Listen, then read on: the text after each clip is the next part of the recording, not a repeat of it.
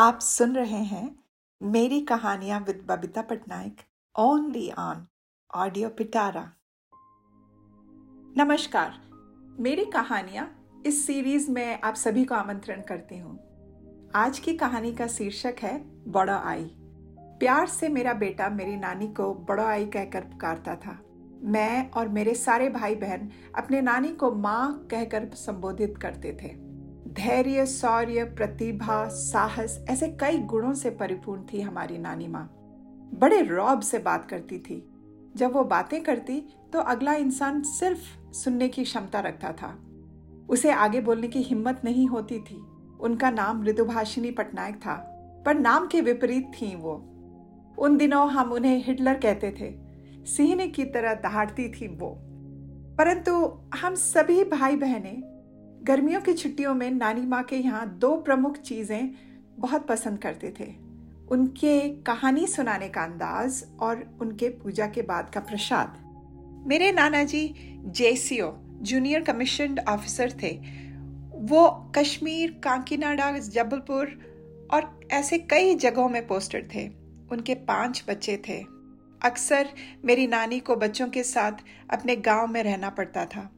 मेरी मम्मी कहा करती थी कि मेरी नानी उन दिनों साइकिल चलाया करती थी, सलवार कमीज पहनती थी और अपने यंगर डेज़ में बेहद खूबसूरत लगती थी। मैंने उन्हें ब्लैक एंड व्हाइट पिक्चर्स में देखा था। नाना जी आर्मी के यूनिफॉर्म में बहुत ही खूब दिखते थे। छप्पन साल की उम्र में ही मेरे नाना जी गुजर गए। सारे परिवार का डोर मेरे नानी पर आ गिरा। नाना जी का पेंशन ने उन्हें बहुत राहत दी। परिवार का पालन पोषण की ज़िम्मेदारी सब उन्होंने अपने सर पे उठाया। वो जाकर पारादीप पोर्ट, ओडिशा में बसे। यहाँ से हमारी असली कहानी की शुरुआत होती है। गर्मियों की छुट्टियों में हम तीनों को हमारी मम्मी पारादीप की ओएसीटीसी कॉलोनी में लिया करती थी। गर्म बालू, एस्बेस्टस का छत और शाम को ठंडी ठंडी हवा। और रेत पर हम सारे बच्चे कॉलोनी के कितने सारे बच्चे सब मिलके खेला करते थे। हमारी नानी स्ट्रिक्ट रूटीन फॉलो करती थी। मैं हमारे ननिहाल में सबसे बड़ी थी। सारे भाई बहन मुझे फॉलो किया करते थे। दूध, दोहना, घसी यानी काउ डंग केक्स दीवारों पर बनाना, ये सब उन्होंने मुझे सिखाया था। हम सब भाई बहन बारी बारी में नहाते थे और एक साथ पूजा के रूम के बाहर बैठा करते थे। ठाकुर को धूप, फल, फूल सब चढ़ाती थी और छोटे छोटे प्रसाद की थालियों में वो भोग लगा के हमें पूजा करने का विधान सिखाती थी। जैसे ही पूजा खत्म होता था, हम सब बड़े धैर्य से बैठ के वेट करते थे कि हमें प्रसाद कब मिलेगा। पीताम्बर दास द्वारा कृत दुर्गा स्तुति अभी भी मेरे कानों में गूंज रही है। वंदे श्री दुर्गा, मागो कृपा करो मते। कक्षर रुक्ष जाए तो नाम अच्छी जेते। तोर कृपा न पारे मुही कही। आज्ञा दियो जननी गो कंठे मोर थाई। प्रथमे नाम कमला पुणी कमलाखी। कालिका काल रात्रि जे कंकालिका माखी। क से तक सारे नाम। दुर्गा के सारे सारे नाम। इस दुर्गा स्थिति में था। उनकी श्रद्धा और स्पष्ट उच्चारण अभी तक मेरे दिलो दिमाग में गूंज रहा है। मुझे उन्होंने हरिप्रिया का नाम दिया था। कहती थी, तुम हरि, यानी मेरे नाना जी का नाम हरिहर था। उनकी चाह चाहिता हो। घर का नाम उन्होंने शीला रखा था। उन्होंने कहा कि तुम शीला की तरह मज़बूत बनोगी। मुझे वह गाँव के स्कूल में भेजती थी। स्लेट पर और चाटा साड़ी यानी खुले आसमान के नीचे, पेड़ की छाव में मैंने उड़िया अक्षर लिखना सीखा और पढ़ना सीखा था। उनके कोई भी आदेश की अवहेलना करने की हिम्मत किसी भी परिवार के सदस्य में नहीं था। जब मैं हाई स्कूल में गई तो वो हमारे यहाँ आया करती थी। उनकी तबीयत उन दिनों ठीक नहीं रहती थी। उनको आर्थराइटिस था, हिप फ्रैक्चर हुआ था और दो बार ट्यूबरक्लोसिस से वो संक्रमित थी। लेकिन दोनों बार ही उनका फुल रिकवरी हो पाया था।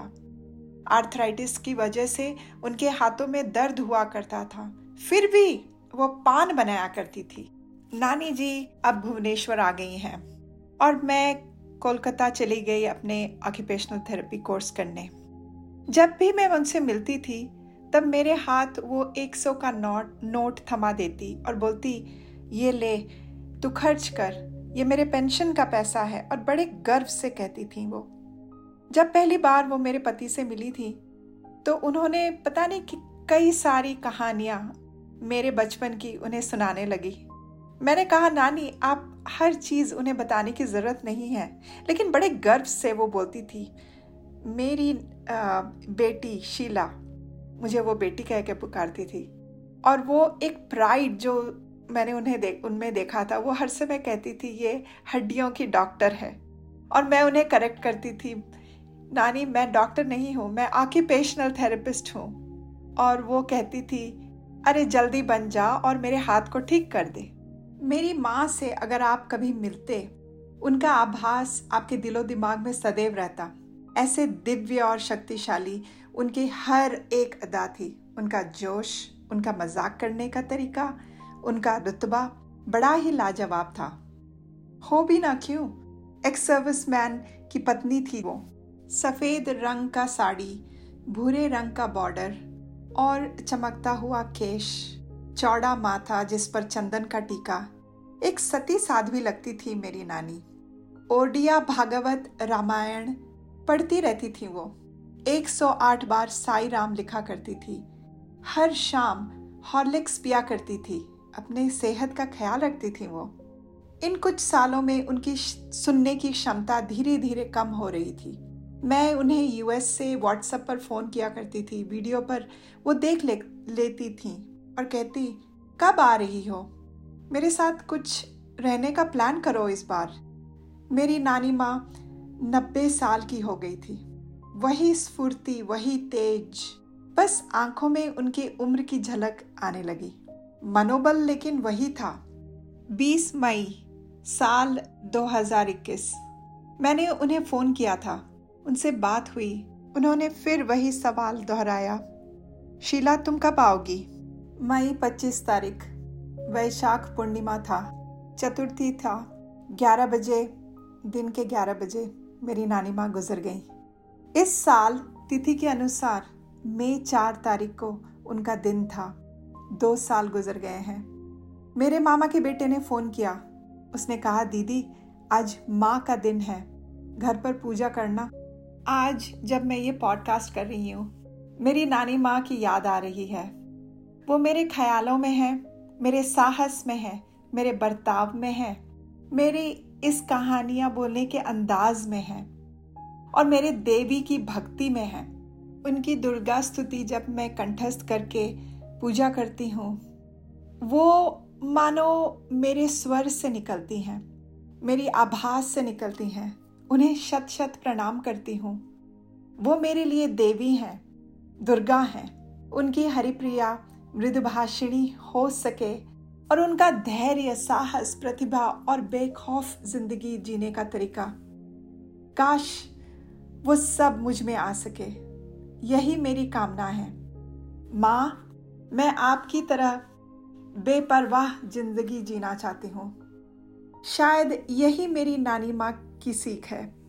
मेरी बेटी और मेरे बेटे में भी मैं आपका हर वो झलक देखना चाहती हूँ, जिससे मैं बहुत प्रेरित हूँ।